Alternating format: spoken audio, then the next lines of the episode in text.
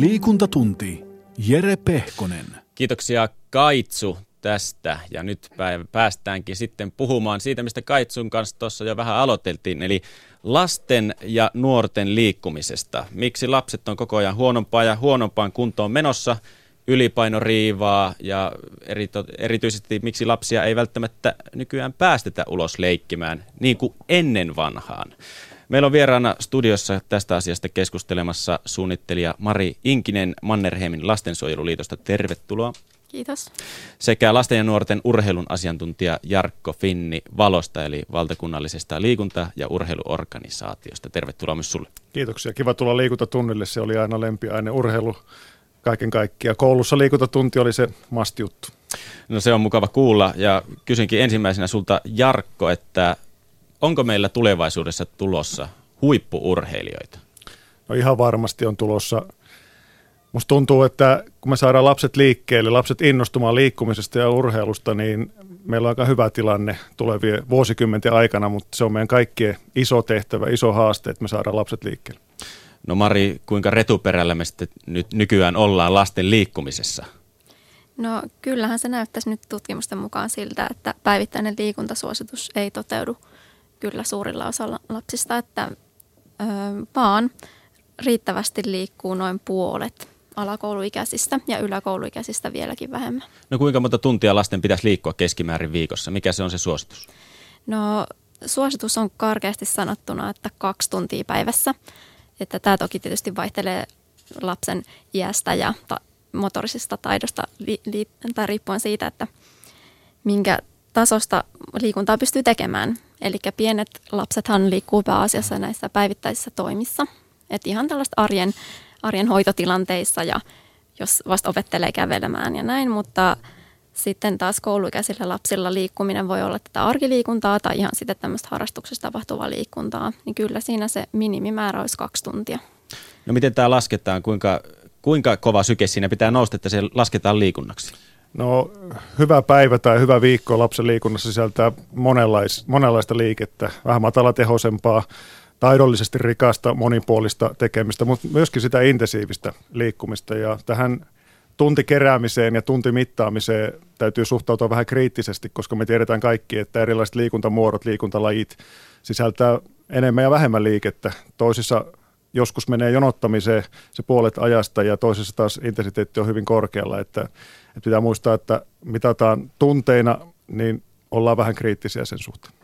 Kuulijat, te voitte osallistua tähän lähetykseen soittamalla tänne studioon numeroon 020 690 001 tai osallistumalla keskusteluun Twitterissä hashtagillä liikuntatunti tai Shoutboxissa osoitteessa yle.fi/puhe.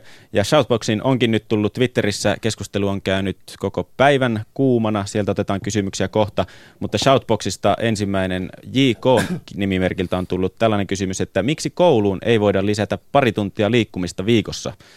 Arkielämästä liikkuminen on vähentynyt, joten lisätään sitä koulun yhteyteen. Tehdään liikkumisesta hauskaa, otetaan mukaan eri seuroja ja liikunta-alan toimijoita, tehdään liikkumisesta hauskaa eikä pakkoa. Näin sanoo siis JK. Onko edes mahdollista lisätä vielä tähän? Muutenkin koulupäivät tuntuu olevan aika täynnä, niin vielä lisää liikuntaa sinne. No kyllähän se varmaan muilta oppiaineilta on sitten pois, että hyvin epätodennäköistä, että ainakaan vielä saadaan lisättyä liikuntaa päivään. Mutta mä korostasinkin tässä sitä koko koulupäivän liikuntaa. Eli sitä liikkumista voidaan integroida sinne oppitunteihin. Eli muillakin oppitunneilla voidaan liikkua kuin liikuntatunnilla. Esimerkiksi voidaan nousta seisomaan ja käyttää sitä oppimismenetelmää, vaikka matematiikassa on todella helppo lisätä liikuntaa sinne. Ja ihan sitten välitunneilla siirtymisinä, kun siirrytään ja jonotetaan vaikka ruokalaan, sinne voisi lisätä vaikka käytäville jotain liikuntavirikkeitä lapsille. Niin meillä on olemassa Liikkuva koulu-ohjelma, joka on jo useamman vuoden ajan kerännyt hyviä käytänteitä koulupäivän liikunnallistamiseksi. Ja nyt kun niitä aletaan kasaamaan, että mitkä oikeasti mahdollistaa se liikkeen, niin mä luulen, että sieltä löytyy ne hyvät ratkaisut ja hyvät toimintamallit ja ollaan hyvällä tiellä tässä. No HSN tutkimuksen tai Helsingin Sanomien tutkimusten mukaan 12-vuotiailta lapsiltakin on löydetty sepelvaltimotaudin oireita. 15-vuotiailta leikataan välilevyn pullistumia. Ja mä kävin netistä katsomaan lasten ja nuorten terveysseuranta tutkimuksen. Ja tämän mukaan leikki-ikäisistä pojista 10% ja tytöistä 15% on ylipainoisia. Ja sitten kun mennään kouluikäisiin tyttöihin ja poikiin, niin pojista 21%, tytöistä 20% on ylipainoisia. Eli kouluikäisistä jo 1/5 on ylipainoisia. Kuinka huolestuttavaa tämä teidän mielestä kuulostaa? Tämä kuulostaa todella huolestuttavalta, että tämä on kyllä ihan kansanterveydellinen ongelma tulevaisuudessa, jos miettii, että näistä tulee meidän työikäisiä ja aikuisia. Ja kuinka pitkälle, jos kouluikäisenä ollaan jo ylipainoisia, niin kuinka isolla varmuudella sitä sitten aikuisena ollaan yhtä vähän liikutaan ja ylipainoisia myös siellä? Tämä polarisoituu tämä meidän yhteiskunta monella tapaa myöskin tämän liikunnan suhteen ja sitten nämä heijastusvaikutukset näkyy juuri niin kuin äsken kuvasit. Ja tutkimusten mukaan, jos se liike ja liikunnallinen elämäntapa ei synny siellä lapsuudessa, varhaisnuoruudessa, niin on ehkä vaikeampi löytää sitten sitä myöhemmin. Eli todella tänne lapsiin ja varhaisnuoriin meidän täytyy satsata ja innostaa heidät liikkumaan, niin sitten tulevaisuuskin näyttää koko yhteiskunnan kannalta hyvältä. Ja tutkimusten mukaan lapset, vaikka he harrastavat urheilua jossain seurassa tai yksilöurheilun piirissä ovat, niin siltikään he eivät liiku tarpeeksi. He eivät täytä tätä tuntimäärättä, mikä viikossa on. Mitä tämä kieli? Että vaikka liikutaan harrastuksena ja siltikään ei tule tarpeeksi. Onko jotkut rajat liian lujat vai? No siis kyllähän tämä varmaan siihen perustuu, että vaikka nykyään lapset osallistuu urheiluseurojen järjestämään liikuntaa useammin kuin aikaisemmin, niin tämä arkiliikunta on vähentynyt. Eli koululiikunta, tai siis koulumatkaliikunta ja sitten tämmöiset välimatkaliikunnat, just nämä pelit, leikit pihalla, ollaan siirrytty sisätiloihin enemmän, tavataan kavereita netissä eikä pihoilla. Ja just nimenomaan tämä, että se kuulostaa vähän hullulta, että lapsia viedään autolla sinne urheiluseuraan urheilemaan ja siellä saatetaan parhaimmassa tapauksessa jonottaa ja seisoo, vaikka tunnistaa suurin osa. Ja Twitterissä onkin tämä... Niin, varmaan nämä suositukset on ihan kohdallaan. Niitä on mietitty aika ison asiantuntijaporukan voimin. Maailma on vaan muuttunut. Urheiluseuroissa tosiaan liikutaan aika paljon ja urheillaan aika paljon ja joissakin hyvinkin intensiivisesti, mutta se ei riitä kompensoimaan edes sillä seurassa olevien kokonaisliikuntamäärää ja urheilijat ei ole sillä tavalla poikkeus näistä muista lapsista, jotka ovat urheiluseuratoiminnan ulkopuolella, että tämä omaehtoinen liikkuminen, vapaa pelaaminen, vapaa leikki on vähentynyt ja se näkyy sitten myöskin urheilua harrastavien arjessa. No Mari, sä puhuit äsken tuosta, että nähdään kavereita netissä ja ollaan sisällä, pelataan videopelejä. Ja Jani Junes on Twitterissä tänään laittanut tämmöisen huomioon, että näinhän se on, että lapset oppivat käyttämään nykyään kosketusnäyttölaitteita ennen kuin he oppivat puhetaidon. Onko tämä asia todellisuudessa näin? No joo, kyllähän sitä joskus kuulee, että lapsi osaa aikaisemmin niin sormella vaikka iPadia liikutella, kun osaa puhua, mutta en mä tiedä, kyllä se voi olla sitten aikamoinen kärjistyskin, että ei kaikissa perheissä välttämättä ihan näille taaperoikäisille vielä anneta näitä, mutta on se kyllä huolestuttavaa, että ruutuaika on keskimäärin lapsilla paljon yli suositusten, että nuorilla se voi olla jopa 4 tuntia päivässä viikonloppuisin, että plus kaikki muu istuminen siihen päälle, että niin kuin tuossa Kai Kunnaksen kanssa puhuitte, niin voi oikeasti tulla semmoinen 8 tuntia istumista päivässä. Tämä on muuten mielenkiintoinen ilmiö, että me ollaan tutkittu myös urheilijoilla tätä ruutuaikaa ja näyttää, että ne, ketkä ovat aktiivisia urheilijoita ja urheilussa mukana, niin ovat myöskin aktiivisia ruutuajassa. Voisi kuvitella, että se ehkä vähentäisi sitä ruutuaikaa, mutta me tehtiin urheilupainotteisilla yläkouluilla tutkimusta ja aika isoja määriä myöskin urheilijat ovat ruudun ääressä. No, mutta heillä, voisiko sanoa, että heillä se liittyy siinä, että lepoaika taas, se on hyvää lepoa, jos urheilee, niin vastapainoksi sitten istuu. No, toisaalta sitten myöskin niitä tunteja puuttuu, että ruutuaika vie urheilijoitakin yllättävän ison osan päivän ajasta. No, mutta jos ruutuaika on näin suuri, niin videopelit tästäkin vie varmaan leijonan osan tästä ruutuajasta. Nykyään on liikunnalliset videopelit tullut ja videopelin liikkuminen itsessään, siitä puhutaan jo eräänlaisena trendinä. Onko videopeliliikkuminen lapsille minkäänlainen mahdollisuus? Tuoko se sitä tarvittavaa tehoa siihen liikkumiseen? Jos lähdetään siitä näkökulmasta, että halutaan vähentää istumista, niin kaikki liikkuminen on parempaa. Että seisominenkin on parempaa kuin istuminen. Mutta en sitten tiedä, että riittääkö se kuitenkaan ihan täyttämään sitä ihan hengästyttävän liikunnan, mikä näissä liikuntasuosituksissa on kriteerinä. Että tietysti riippuu, minkälaisia variaatioita sieltä tulee, mutta nykypelit ei kyllä välttämättä ihan vielä riitä. Paljon tulee kierrettyä erilaisia tilaisuuksia ja joka paikassa puhutaan lasten liikkumisen määrästä. Aika usein se jää keskustelu sille tasolle, että harmitellaan, kun lapset eivät liiku ja muistellaan omia lapsuusvuosia. Me tarvitaan 2010-luvulla erilaisia tapoja innostaa lapsia liikkumaan ja kyllä tämä teknologia varmasti on yksi väylä, kun me sitä hyödynnetään vaan hyvin, niin meidän kannattaa ehdottomasti tuo kortti katsoa ja olla mukana siinä maailmassa. Uskotte siihen, että on olemassa tai tulossa ehkä sellainen peli, joka oikeasti liikuttaa lapsia? No kyllä se on ainakin hyvänä lisänä siihen lisäämään sitä arkiaktiivisuutta. Hyviä ideoita siis tarvitaan lasten liikkeelle panemiseksi. Ja yksi yritys on saanut lähtölaukauksen tänä syksynä urheilubisnestä Vierumäellä opettavan Vili Nurmen toimesta. Hän nimittäin kehitteli hetken ideaa pihapelipäivästä ja sitten laittoi asian vireille Facebookiin minnekäs muuallekaan. Ja Tiina Lundberg soitti tänään Vili Nurmelle ja kysyi, että mistä oikein on kyse tässä pihapelipäivässä. Kuunnellaan se. Puhelimessa on pihapelipäivän isä Vili Nurmi. Millainen on pihapelipäivän tarina?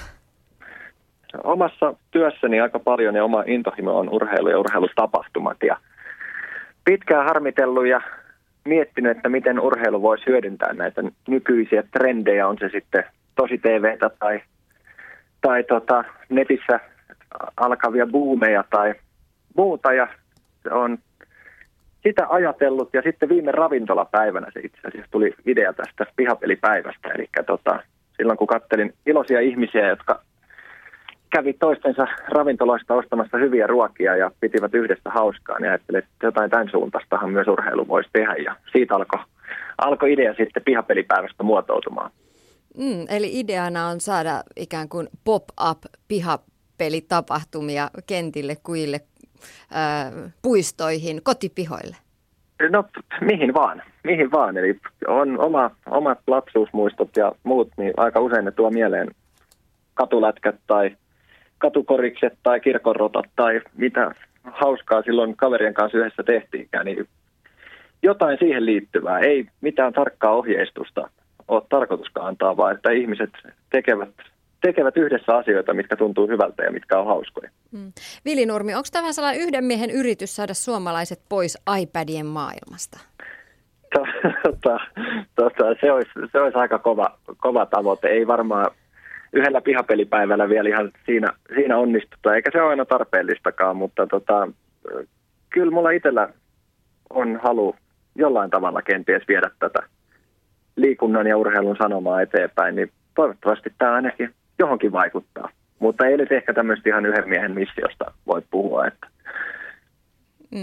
Mutta pihapelit on vähentyneet. Se on ihan fakta, että lapset ei enää pelaile keskenään siellä pihalla silleen, kun me pelailtiin, kun me oltiin pieniä. No siihen se on aika usein, liian usein käytetään ehkä monessakin asiassa sitä, että ennen kaikki oli toisin. Mutta kyllä tuossa kun katselee erilaisia kenttiä ja puistoja ja muuta, niin aika harmittavan vähän niitä ihmiset käyttää liikunnallisia tarkoituksia, että siitä täytyy uusilla lajeilla hattua nostaa, että esimerkiksi skeittarit ja muut, niin he on kyllä hyvin vallottanut omat paikkansa, mutta tämmöiset ihan perinteiset pelailut ja muut, niin ne on valitettavasti vähentynyt. Suomessa ollaan aika vahvasti tai eletään sellaista ikäluokka-ajattelua, että kouluharrastukset menee iän mukaan ja sitten jääkiekkojoukkueessa joka paikassa ollaan niin kuin sen ikäluokan mukana. Ja ne ikäluokkien väliset pelit jää sitten pelaamatta, ne pihapelit.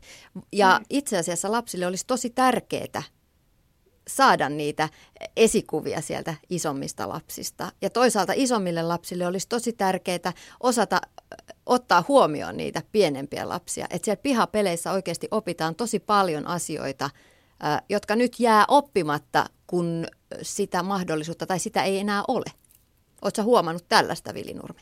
Olen huomannut ja kyllä tuossa niin kuin jo viittasin omiin lapsuuden perimuistoihin Lahdesta Kuhlaan kadulta, niin kyllähän siellä oli varmaankin 8 vuottakin parhaimmillaan, saattoi olla 7-vuotiaan ja 15-vuotiaan pihapelaajan ero ja pelattiin silti samaa peliä. Niin kyllähän se, kyllä siinä karaistaan pikkupoikia ja pikkutyttöjä ja toisaalta taas opetetaan ehkä niille vanhemmillekin pelaajille jotain siitä, että missä ne meitä nuoremmat on kenties hyviä ja tosiaan ei toi sosiaalisten taitojen oppiminen tai muiden, niin ei sitä missään nimessä vähätellä, että ei tässä pihapelipäivässä ole ainoana ajatuksena, että liikutaan ja hikoillaan, vaan että kyllä se yhdessäolo ja esimerkiksi kerrostalo ihmisten paremmin toistensa tunteminen ja yhdessäolo, niin kyllä se on vähintäänkin yhtä iso haave, mikä mulla siihen liittyen on.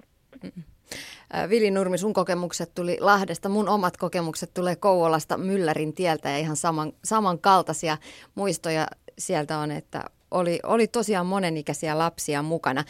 No nyt pihapelipäivä on tulossa Tapanin päivänä joulun jälkeen. Miksi just Tapanina? Tapanin päivä, taas palataan osittain lapsuuteen. Se on perinteisesti ainakin meillä ollut, että on jo karattu kotoa joulupäivänä pelailemaan, mutta Tapanin päivänä sitten viimeistään nekin, ketkä viettää joulua antaumuksella 2 päivää, niin pääsee jo ulos kaverien kanssa leikkimään.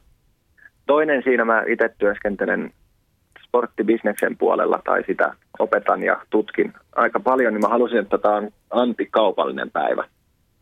Eli se, että ihmiset on vapailla, siihen ei kukaan joudu liittymään tavallaan työnsä puolesta tai sen puolesta, että nyt firma velvoittaa tai tätä haluttaisiin esimerkiksi kauppojen puolelta hyödyntää. Niin se oli oikeastaan yksi aika iso syy siinä, että se. Ja toinen vielä kolmantena se, että silloinhan ihmisillä on aikaa. Et silloin ollaan perheet yhdessä ja naapurustot yhdessä ja on aamusta iltaan aikaa tehdä just niitä juttuja, mistä itse pitää. Niin siinä nyt oikeastaan 3 tuommoista pääsyytä, miksi se valikoitu just tuohon Tapanin päivään. Mm. No Vili Nurmi, sulla on mukana ajatus myös hyvän tekeväisyydestä. Kerro, mitä sillä saralla on suunnitteilla? Sillä saralla on suunnitteilla, nyt jos siellä ihmisiä on, jotka on paljon olleet järjestämässä hyvän tekeväisyysjuttuja, niin saa ottaa yhteyttä vaikka pihapelipäivä@live.fi tai sitten Twitterin kautta tai Facebookin kautta. Mutta siis ajatuksena on se, että joulu on antamisen aikaa, 4. pointti, miksi tämä on Tapanin päivänä. Todennäköisesti aika paljon ostetaan uusia liikuntavälineitä, vaatteita, luistimia, mailoja, mitä tahansa. Ja vanhat jää silloin käyttämättä. Niin mun toiveena olisi, että keräyksen avulla saataisiin sitten niitä käytettyjä tavaroita toimitettua niille, kenellä ei välttämättä sitten itse ole varaa noita liikuntavälineitä hankkia, eli vähempi varaisille lapsille ja aikuisille, että ei tosiaan, ei pelkästään pidetä hauskaa, vaan yrittää, että siitä jää jonkinnäköinen hyvän kiertävä fiilis myös kaikille, jotka ei välttämättä sinä päivänä pysty välineiden puuttumisen takia osallistuu tähän päivään. Vili Nurmi, liikuntatunti lupaa olla mukana pihapelipäivässä, jos ei muuten, niin ainakin meidän pihalla järjestetään silloin kunnon pihapelit. Mitkä olisi sun omat vinkit pihapelipäivään, mitä silloin voisi tehdä? Tossulätkä tulee varmaan monella ensimmäisenä mieleen, mitä se voisi olla. Musta oli hieno kuulla, opiskelija ja myös tuttuni ilmoitti, että Hanki korista hän tulee järjestämään silloin Orimattilan Pennalassa. Se voi olla tanssia puistossa, se voi olla perinteiset hipat, rosvot ja poliisit ja kirkonratat. Ihan mikä vaan tuntuu itselle omimmalta, niin rohkeasti mukaan ja järjestämään ja kutsumaan ihmisiä omille pihoille ja siihen ympäristöön leikkimään, niin kyllä se ei kato muotoa se, että mitä ne pihapelit on. Että kaikki on yhtä hyviä ja mukavia toivottavasti. Pop-up-pelejä. Liittyä pop-up-pelejä. Mukaan voi siis Twitterissä ja Facebookissa. Facebookissa on ryhmä, eli facebook.com/pihapelipäivä, niin siellä on paljonkin lisätietoa. Ja sitten lähempänä tapahtumaan, niin sinne aletaan myös ravintolapäivän tapaan keräämään, että missä pelataan ja milloin pelataan ja ketkä pelaa. Eli siellä voidaan sitten kutsua ihmisiä mukaan siihen, ja Twitterissä hashtagillä pihapelipäivä, niin toivottavasti keskustelu viriää tässä lähemmäksi tapahtumaa, kun mennään. Ja onhan tuo hienoa, että siellä on nyt jo 1300 ihmistä ryhmässä, niin se on erittäin, erittäin rohkaiseva alku tälle mun mielestä hienolle tapahtumalle. Niin, ja sitä paitsi nyt on vielä aikaa treenata ennen H-hetkeä. Ja vielä löytää niitä kavereitakin, kenen kanssa alkaa treenaamaan, että tässä on vielä reilusti aikaa jäljellä. Pihapelipäivä, se on siis Tapanin päivänä 26. päivä joulukuuta. Ja edellä tuossa Tiina Lundberg soitti tämän päivän isälle ja kehittäjälle Vili Nurmelle. Ja sanon ainakin, että itsekin tulen olemaan mukana, niin kuin on ollut huomaamattani pihapelipäivässä jo viimeisen varmaan 5 vuotta. Kavereiden kanssa ollaan perinteiset Tapanin päivän pelit järjestetty aina pakkasesta ja viimasta huolimatta. Terveisiä vaan Raahe sinne Merikadun kentälle. Mutta Jarkko Finni, Mari Inkinen, minkälaisia mietteitä teillä herättää tällainen pihapelipäivä? Totta kai positiivisia. Nämä Vili Nurmi ja monet muut Suomessa, jotka rohkeasti hakee uusia innovaatioita, uusia kokeiluita, liikuttaakseen lapsia ja nuoria, urheiluttaakseen heitä, niin näitä me tarvitaan. Kuulostaa hyvältä.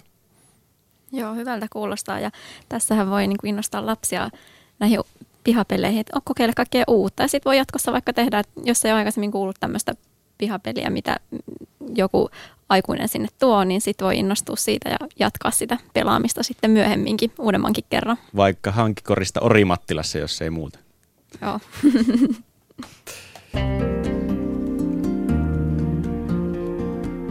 Liikuntatunti. Jere Pehkonen. Tänään siis liikuntatunnilla puhutaan lasten liikkumisesta, miten saadaan lapset liikkumaan enemmän ja missä kunnossa lapset ja nuoret nykyään oikein ovat. Meillä on keskustelemassa studiossa suunnittelija Mannerheimin lastensuojeluliitosta Mari Inkinen sekä Valosta lasten ja nuorten urheilun asiantuntija Jarkko Finni. Äsken puhuttiin vähän pihapelipäivästä ja siitä, että lapset menee pihalle leikkimään, pelaamaan Tapanin päivänä.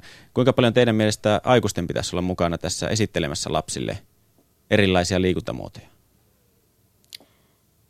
No kyllähän vanhemmilla on varmasti tässä isokin rooli näiden pelisääntöjen ja näiden niin kuin esiin tuomisessa, jos ei ole lapsille tuttu, mutta kyllä on aina tärkeää korostaa, että se liikkuminen olisi lapsille omaehtoista. Lapset itse innostuisi siitä.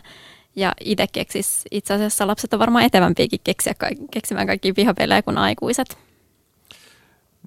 Vanhemmat on tärkeitä siinä alkuvaiheessa. Vanhempien oma liikuntaaktiivisuus vaikuttaa varmasti lapsen syttymiseen sille liikkeelle. Se on myöskin tutkimuksellisesti osoitettu. Ehkä me tarvitaan vain aika ja paikka loppujen lopuksi. Ei niinkään organisoitu, jos puhutaan siitä kodin lähellä tapahtuvasta liikkeestä. Aika, paikka, olosuhteet, niin lapsi kyllä keksii ne omat lajinsa ja omat juttunsa. Ja luulen, että se on se tärkein asia. Näyttää esimerkkiä ja tarjota se mahdollisuus. No Marko Jalkanen sanoikin Twitterissä, että lapset tekee sitä, mihin vanhemmat ohjaa. Meneekö se asia näin? No kyllä, sillä vanhemman mallilla on kaikissa terveystottumuksissa niin suuri rooli, että kyllä lapsi ottaa vanhemmasta mallia. Ihan myös tämä median käyttö on yksi hyvä esimerkki siitä, että ei voi asettaa lapselle tiukkoja rajoja siitä median käytöstä, että menepäs pihalle leikkimään, jos itse kaiket päivät käyttää tietokonetta ja istuu. Se on juuri näin, ja jos ajattelee harrastamista sitten, niin kyllä vanhemmat aika isossa roolissa, että minkälaisia harrastukseen lapsen ensimmäisenä vievät sitten, kun kipinä syttyy, niin lapsen omakin tahtotila tulee paremmin näkyviin. Ja niin kuin Marko Jalkanen on laittanut Twitterissä viestiä, niin laittakaa tekin hashtagillä liikuntatunti. Se onnistuu Twitterissä. Lisäksi voit käydä keskustelua Shoutboxissa osoitteessa yle.fi/puhe tai soittaa studioon numeroon 020 690 001.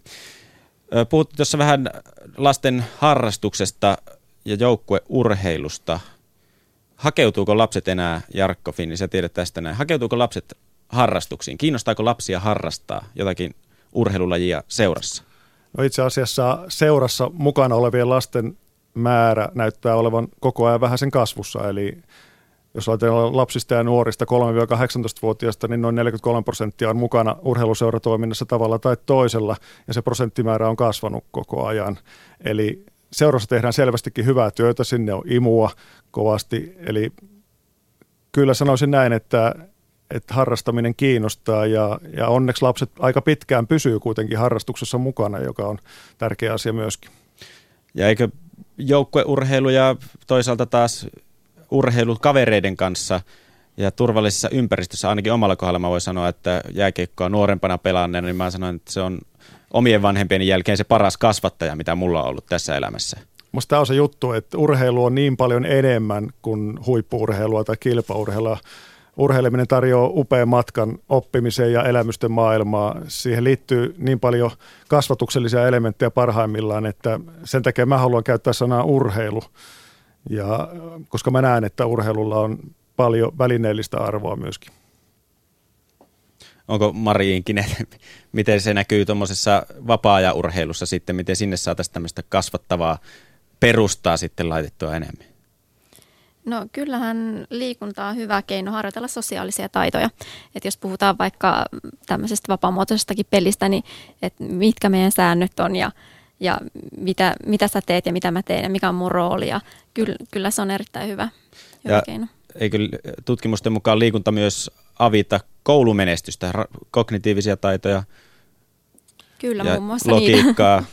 Kaikkeen? Juuri näin, jos ajattelee monia urheilulajeja, niin monet kognitiiviset taidot kehittyy urheilussa ja urheilu opettaa sietämään pettymyksiä, yhdessä riemuitsemaan voiton hetkellä ja onnistumisten hetkellä, toisten onnistumisten hetkellä myöskin ja niin edelleen. Eli urheilu on hyvä kasvu- ja kehityksen väline.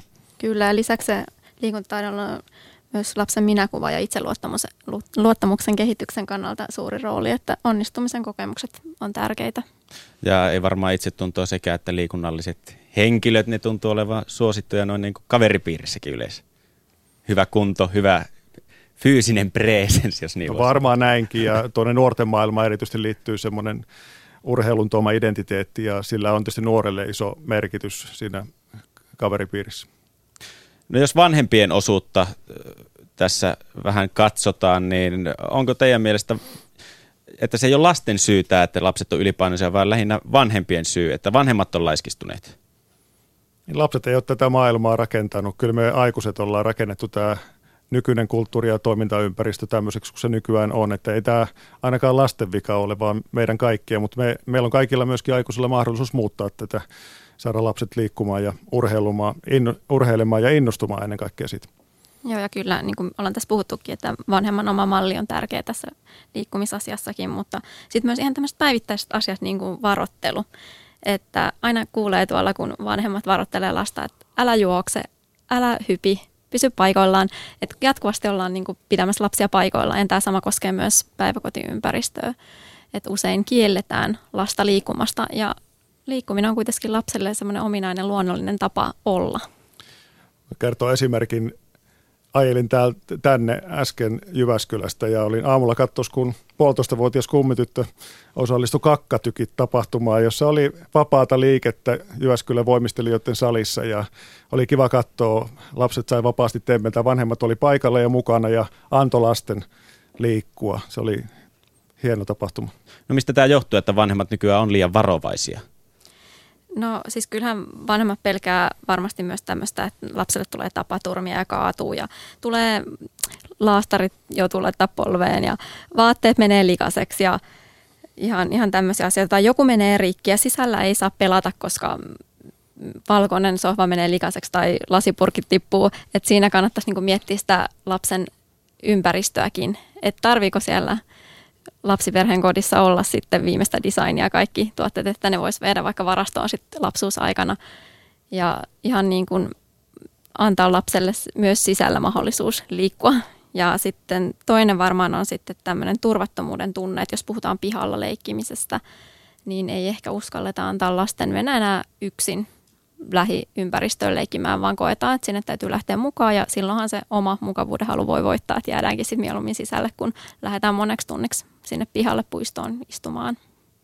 No eikö virheestä lapsethan oppisi siitä? Ainakin omalla kohdallani muistelin, että siellä on muutamakin tikkausreissu tullut sairaaloihin ja pari teippausta ja liimausta. Ja siitäkös vaan tarinoita tulee ja se taas opettaa seuraavalla kerralla, että ei ehkä kannata juosta niihin seiniin.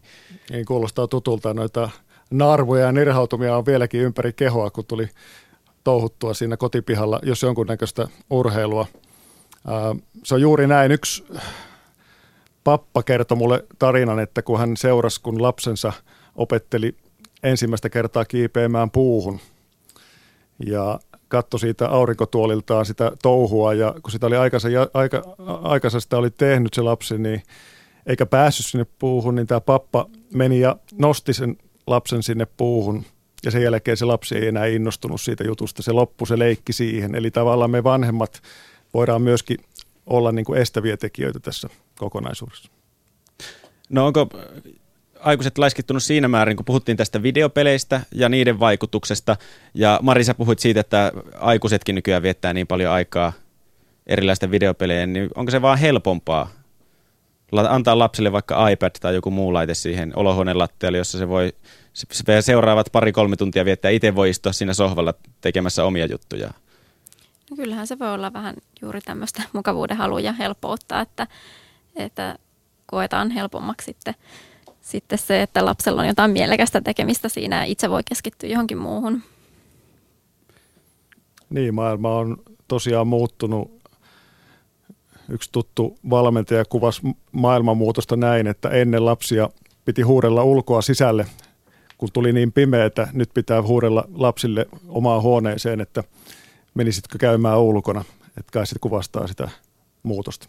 Joo, ja kyllä tämmöinen rajojen asettaminen on tärkeää myös, että tuntuu, että ehkä ei niin kuin sitten uskalleta niin asettaa niitä sääntöjä. Että on kyllä todettu, että median käyttö vähenee niillä lapsilla, joilla on tarkat rajat siihen. Ja ei niitä pelisääntöjä voida yhdessä sopia, jollei vanhemmatkin noudata niitä. Et ne pitäisi yhdessä tehdä ja siinä voi käyttää vaikka esimerkiksi semmoista, että jos olet 2 tuntia pihalla leikkimässä, niin saat tunnin peliaikaa tai muuta vastaavaa. No miten tämmöinen ulkona harrastaminen sitten, mikä vaikutus raitilla ilmalla ulkona harrastamisessa on lapselle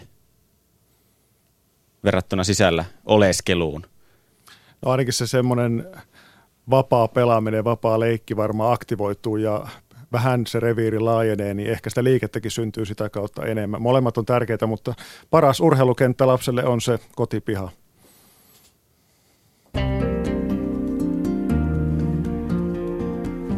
Liikuntatunti. Jere Pehkonen.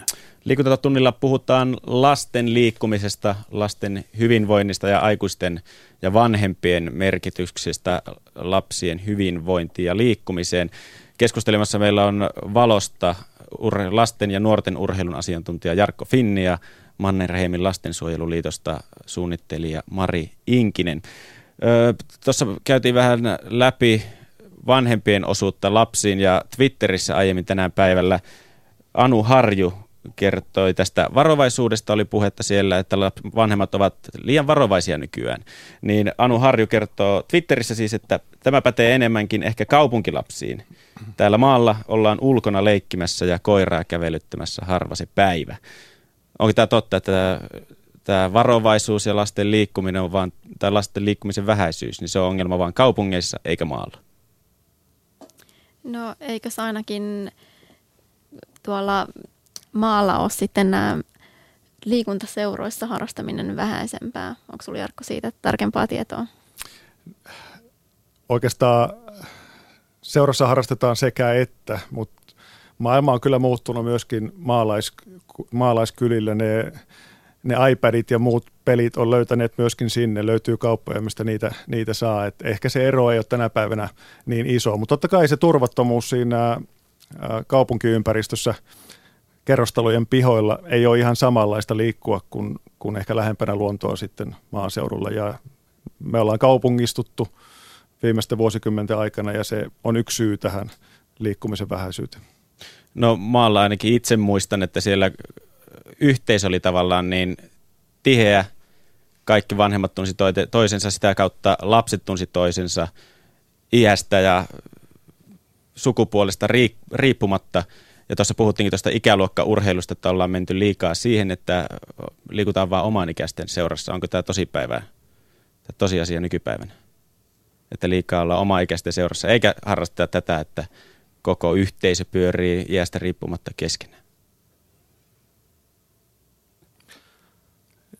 No, urheiluseuroissa tehdään usein tätä jakoa. Totta kai riippuu niin sitä lähiympäristöstä, että sattuuko olemaan samalla luokalla olevia kavereita vai onko ne muutamaa vuotta kenties vanhempia, nuorempia, onko iso sisarusparvi vai ei ja niin edelleen. Että totta kai siinä on paljon sattumaa, mutta urheiluseuroissa kieltämättä harrastetaan hyvin paljon oman ikäluokan parissa ja sillä on ehkä vaikutusta sitten siihen muuhunkin liikkumiseen.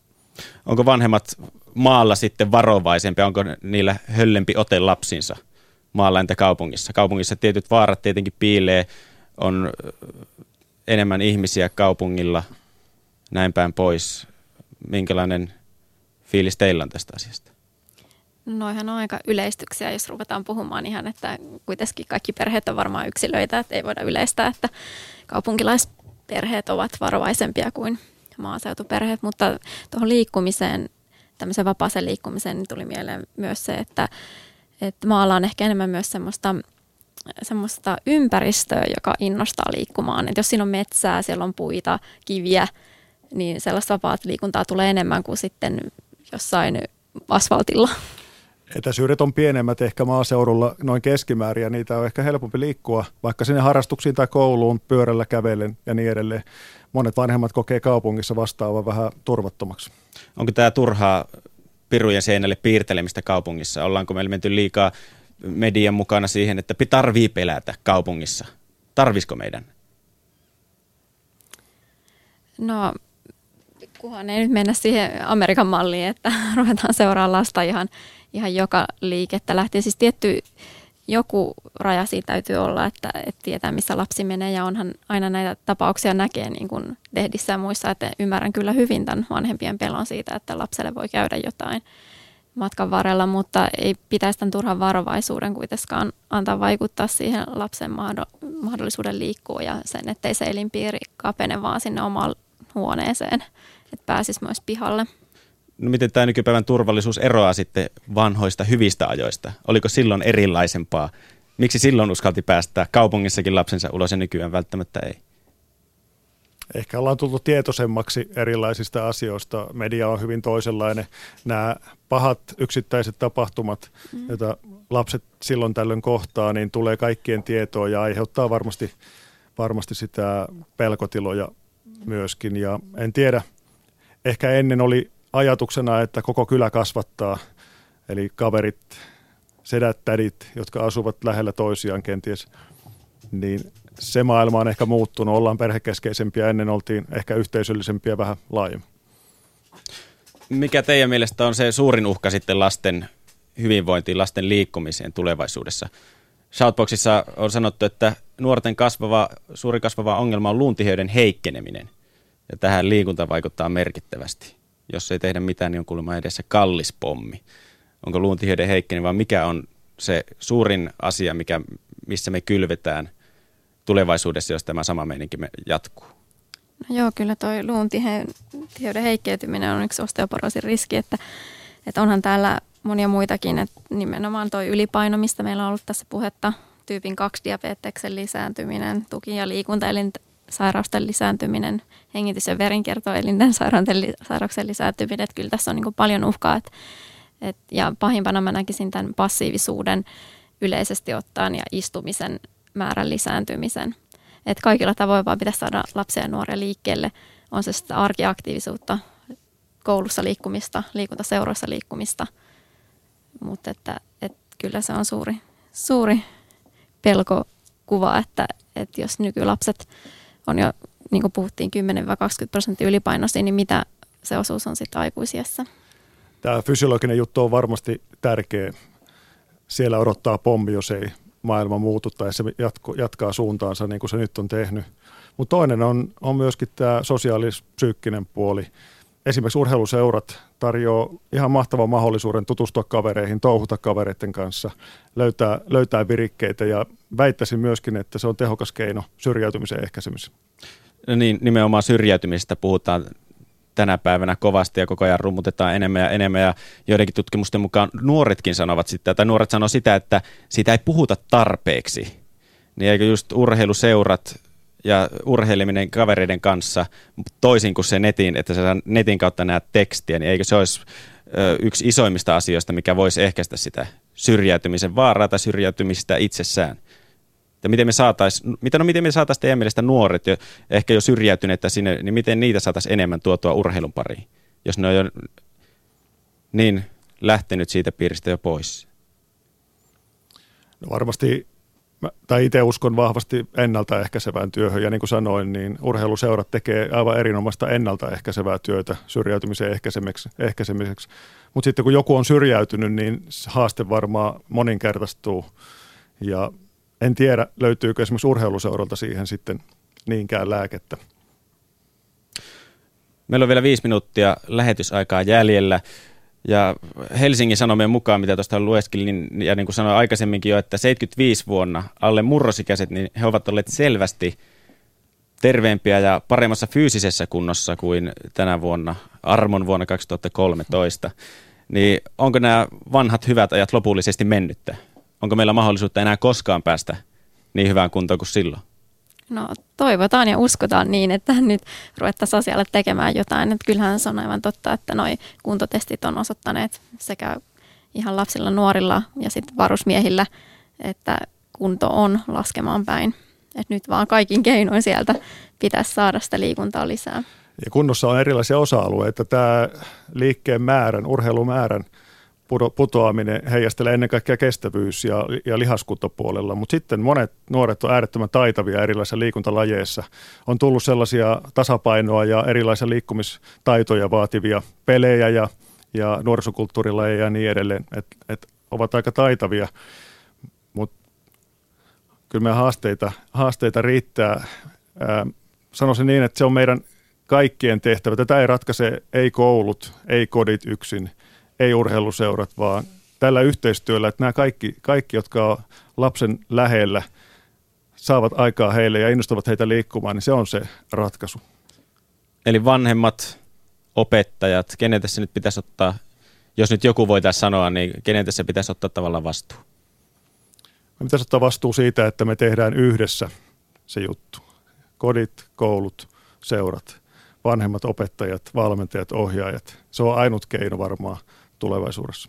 Onko tämä liian iso kakku pyydettäväksi, että kaikki nyt yhdessä lähdetään tekemään tätä? No se on ehkä ainut keino, miten voidaan, että lähdetään koko toimintakulttuuriin muuttamaan liikuntapainotteisemmaksi. Ja myös tästä listasta jäi puuttumaan tuo varhaiskasvatuksen rooli, mikä on suuri, että on tutkimuksia siitä, että tämä liikkumattomuus tai liikunnallinen elämäntapa alkaa 3-vuotiaana jo urautua. Eli varhaiskasvatukseen myös, että sinne panoksia myös siitä, että saataisiin sitä lasta liikkumaan enemmän. No miten me se tehdään varhaiskasvatuksessa? Mitkä on vastaukset siihen, että me saadaan 3-vuotiaasta eteenpäin liikkumaan enemmän? Onko se tämä koulun lisää liikuntatunteja vai mikä se on? No varhaiskasvatuksen maailmassa tehdään ihan loistavaa juttua. Mä tiedän, että siellä on satoja pilottihankkeita tälläkin hetkellä menossa, että saataisiin se 2 tuntia päivässä liikettä siellä päiväkodeissa aikaa. Ja syntyy varmasti hyviä ratkaisukeinoja ja uskon, että se etenee kun juna eteenpäin. Shoutboxissa Mr. Höpnösi kertoo, että urheiluseuroissakin voidaan helposti kiusata. Ei ole mukavaa, kun ei haluta porukkaa. Onko urheiluseuroissa kiusaamista havaittu? Onko se syy, miksi ei välttämättä haluta liittyä porukkaan? No ei se varmasti urheiluseuralle sinällään mitenkään eriytynyt tästä muusta yhteiskunnasta. Kiusaamista esiintyy, sitä esiintyy koulussa, vapaa-ajalla ja varmasti myöskin urheiluseurassa. Urheiluseurat voisi profiloitua ja tehdä enemmänkin varmaan asioita sen kiusaamisen ehkäisemiseksi. Eli tässä nyt tuli painava sana siitä, että kaikki me yhdessä voidaan lapset ja nuoret parantaa tästä maailmasta, ja nämä hälyttävät numerot, että 1/5 kouluikäisestä lapsesta, oli tyttö tai poika, niin on jo tänä päivänä ylipainoinen. Eli kaikki yhdessä patistamaan lapsia liikkeelle, ja mekin voidaan tehdä, niin kuin tässä sanottiin, että voidaan nousta työpaikoilla istuma-asennosta seisomaan ja tehdä vaikka pientä kyykkyyn ylösliikettä siinä, niin paranee meidänkin kunto tässä näin. Kiitos Jarkko Finni, kiitos Mari Inkinen tämän iltaisesta keskustelusta. Kiitos.